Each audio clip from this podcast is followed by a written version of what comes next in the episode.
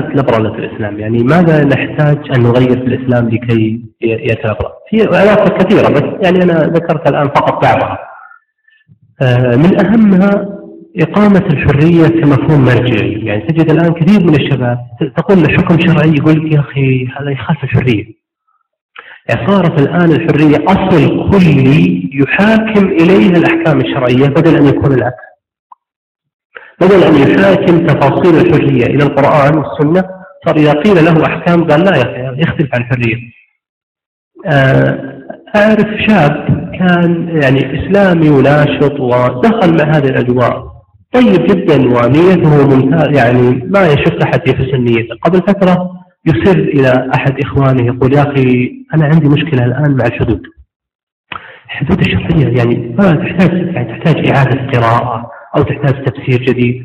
ليه؟ يعني هو ما في جديد. يعني كل عمره مؤمن بهذه الحدود ولكن تشرب مفهوم الحرية وأصبحت تشكل عنده الحدود. آه شخص آخر قبل فترة كتب آه قرأتها في أحد الردود اللي كتبها أحد الأخوة الفضلاء. يقول إنه حد المحصن يعني في إشكال يحتاج إلى إعادة قراءه يعني الرجل إلى هذا المستوى وهو في النهاية يعني معصية شخصية وما ضر احد فيعني مشكلة. يرجم يضرب بالحجارة حتى يموت. ما ما استطاع تشرب مفهوم الحرية. فضعف عنده التسليم. والله جل وعلا يقول فلا وربك لا يؤمنون حتى يحكموك فيما شجر بينهم. ثم لا يجد في أنفسهم حرجا مما قضيت ويسلموا تسليما. فيه أنواع من التأكيدات اللغوية العجيبة في هذه الآية ذكرها ابن القيم. من الإشكاليات وأشرنا إليها التي هي التعزيرات الشرعية. آه، كتب الفقه مليئة جدا بأنواع من التعزيرات الشرعية. لمن أظهر الفسوق لمن أظهر مثلا المعازف آه، من أظهر بدعا معينة وكلها تربط بالمصلحة الراجحة يعني تعجيل المبتدع في فقه السنة مرتبط الصحيح أنه مرتبط بالمصلحة الراجحة والمصلحة قد تكون مصلحة الشخص المنكر عليه أو مصلحة الشخص المنكر أو مصلحة الأمة. فيراعى خلاصة توازنات هذه المصالح ويحكم بالحكم الشرعي. آه لذلك من يقرأ الفقه الإسلامي وقد تشرب مفهوم الحرية يجد عنده إشكاليات كبيرة جدا في هذا الباب. آه، من ضمنها عقوبة المرتد. آه، النبي صلى الله عليه وسلم في نصوص كثيرة جدا يقول أحمد شاكر أنها بلغت حد التواتر يقول من بدل دينه فاقتلوه. آه، وماذا مضى على ذلك علماء الصحابة وقاتل أبو بكر المرتدين وقتل معاذ وأبو موسى الأشعري ويأتون لما جاءت النظرية الليبرالية الجديدة صار في إشكال من الردة كيف يقتل المرتد؟ واحد دخل في الإسلام بقناعة خرج منه بقناعة كيف تكرهه؟ آه ما استطاع يفهم كيف حريته الشخصية تيجي تقتل تقتله يعني ما يستطيع يستوعبه وين حرية التعبير وين حرية الرأي فلما جاءت الليبرالية بدأت تأويلات حد الردة ما وجد تأويل لحد الردة قبل أن توجد النظرية الليبرالية الحديثة. آه حاولوا أن يدخلوا ذلك من خلال عدة يعني مداخل. من ضمنها مثلا أن عمر بن الخطاب له يعني رأيت ثلاثة آثار. في أثرين فيها أقر قتل المرتد. في أثر قال لو سجنتوه واستتبتوه سكت فأخذوا الأثر هذا وقالوا عمر يرى أنه يستتاب ويسجن فقط ما يقتل طيب والأثرين الثانية اللي صرح فيها عمر أنه يقتل يتركونها فأصلا هو يبحث عن أي نص أو تأويل وافق الفكر الغربي. أيضا مقولة نقلت عن النخعي أنه قال يستتاب أبدا. طيب حملوها. طبعا هناك من أخطأ في فهم حمل كلام النخعي من أئمة العلماء لكن ما رجحوا قول النخعي ولكن فهم في فهمه فقط. أن النخعي قال يستتاب أبدا. النخعي له له رأي آخر في قتل المرأة المرتدة. يعني المرأة المرتدة خلاف قوي جدا في قتله. يفتي فيها النخعي ثم يفتي في أن الرجل ما يقتل. وإنما مقصود النخعي في مسألة أخرى وهي من تكررت منه الردة. هل يستتاب؟ قال النخعي يستتاب أبدا يعني كل مرتد يستتاب. فجعلوها في أصل حد الردة. وهذا مجرى المهم إن حد آه، يعني قتل المرتد اجماعا. يعني غاية ما يمكن أن يتقبل من الخلاف أن يقول قائل قتل المرتد ليس حد وإنما تعذير. إن أراد يعني ولي الأمر قتله وإن لا فلا. لكن حتى لو أولت إلى التعذير وليس حد. يظل في إشكال مع الحرية. سيأتيك دعاة الحرية يقول كيف تجعل لولي الأمر الحق أن يقتل إن شاء وأن يترك إن شاء بل لو قلنا فيها تعزير صار فيها إشكال أكبر من أن يكون فيها حد. بالنسبة إلى الحرية. ليه؟ حد معناه يمشي الموضوع على الجميع. كل من الكذب يقتل. تعزير يصير طويل الأمر على كيفه. لكن يقتلهم لكن ما يقتلهم فليقولون تعزير أنت الآن تضع الفتوى في يد السلطة المستبدة والكلام الأقوال اللي تعرفون عنه. فالقول بأن حد يعني قتل المرتد تعذير هذا في إشكال أكبر يعني على أصول من يدافعون عن مفهوم الحرية في نفس التحديدات الغربية. آه المراد أن آه قتل المرتد يعني امتحان لكل من دخل في هذه الإشكاليات الليبرالية، من سلم من سلم من أمور كثيرة، من رفض في اختبار حد الردة فهو في غيره يعني أحرى بالرسوم. آه، أيضا من من المفاهيم التي أوجدت على أساس مفهوم الليبرالية الإسلام أو الحرية جهاد الطلب. جهاد الطلب يعني ناس ما جو تروح تجيهم حريتهم يا أخي يكون كافرين أو إذا اعتدى علينا حتى قاتلنا وهذا فيه يعني مخالفة صريحة لصريح القرآن لما قال حق وقاتلوهم حتى لا تكون فتنة وقال حق الله تعالى يعني ابدوهم تدريجي قال قاتلوا الذين يلونكم من الكفار. ولكن جهاد الطلب في الإسلام مربوط بالقدرة والإمكان. في هذا العصر ليس لدينا قدرة وإمكان. ولذلك كان الشيخ داكمين مرة في لقاء الباب المفتوح الفتاوى يقول أن يعني جهاد الطلب الآن غير ممكن لأن ليس في قدرة وإمكان فسأله أحد الطلبة قال طيب شيخ لو لدينا قدرة وإمكان قال الشيخ بنفس هذا ما قال لو كان عندنا قدرة وإمكان لصبحناهم في عواصمهم. الهدية صراحة من الشيخ.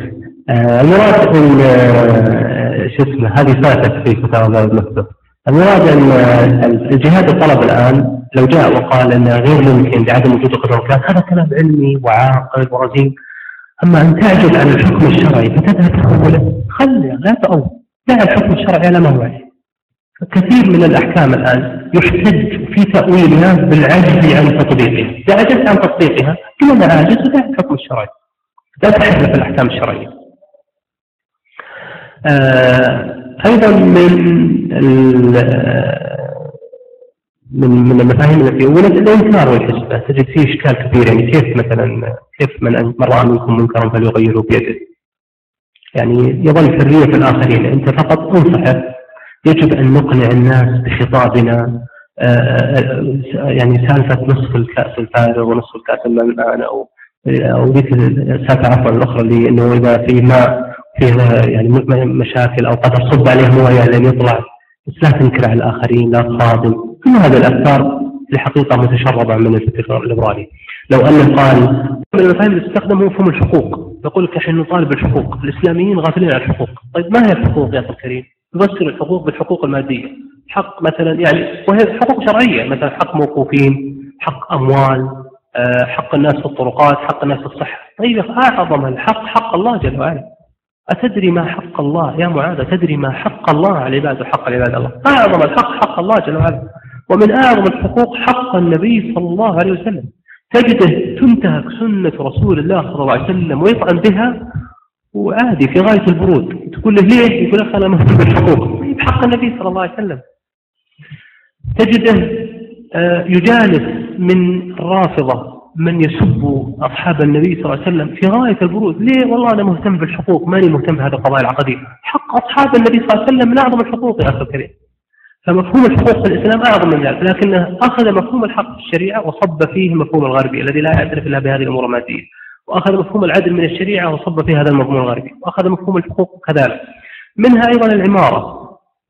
فيقول والله نحن نهتم بالعمارة والشريعة جاءت بالعمارة. طبعا لم أنا لم أجد في القرآن يعني نص العمارة جاء في صيغة الطلب الله جل وعلا قال آه واستعمركم فيها. جاءت في سياق الامتنان ولم تكن في سياق الطلب الله جل كان يقول لهم يعني وحدوا الله ودعوا هذا الشرك بكون الله استعمركم في هذه الأرض. وذم الله جل وعلا من عمر هذه الأرض وأهمل حق الله جل وعلا. كما قال كقوله تعالى وعمروها أكثر مما عمروها. آه قال أيضا وأكثر آثارا في الأرض. نسيت الآية. آه نعم. أيضا العمارة في الشريعة أعم في عمارة إيمانية وعمارة مادية. فقول الحق تبارك وتعالى إنما يعمر مساجد الله من آمن بالله واليوم أين هذه العمارة؟ في مفهومك لما تستخدم العمارة. فهو يجعل العمارة فقط مادية. من المفاهيم أيضا الاستخلاف. أيضا الاستخلاف يستخدم استخدام خاطئ. الاستخلاف في الشريعة آه، إني جاعل في الأرض. لما قال الحق تبارك وتعالى عن آدم إني جاعل في الأرض خليفة ليس يقصد الله خليفة عنه سبحانه وتعالى. فإن الله ليس عنه خليفة. بل الله هو الخليفة عنا ولسنا نحن الخلفاء عن الله. أليس النبي صلى الله عليه وسلم يقول آه، آه، في دعاء السفر اللهم أنت صاحب السفر والخليفة في الآن. الله هو الخليفة عنك الذي يخلفك في غيبتك. ولست أنت الذي يخلف الله. فإن الله لا يغاب حتى يكون عنه خليفة. ولذلك في استعمالات القرآن للخليفة كله في حال الغياب كقوله واخلفني في قومي. آه وكقوله تعالى وجعلناهم خلائف يعني يخلف بعضهم بعضا. فالمراد أن جنس الآدميين يخلف بعضهم بعضا. هناك من أهل العلم من فسرها أن خليفة عن الله مثل البغوي لكنه فسر إيش معنى خليفة؟ قال في إقامة أحكام الله جل وعلا. المراد أنه يأتون بمعنى خليفة يخطئون في تفسيرها ثم يحملونها المعنى المادي وأن الرسالة معنى الاستخلاف هو بناء الأرض ماديا. ما هو صحيح.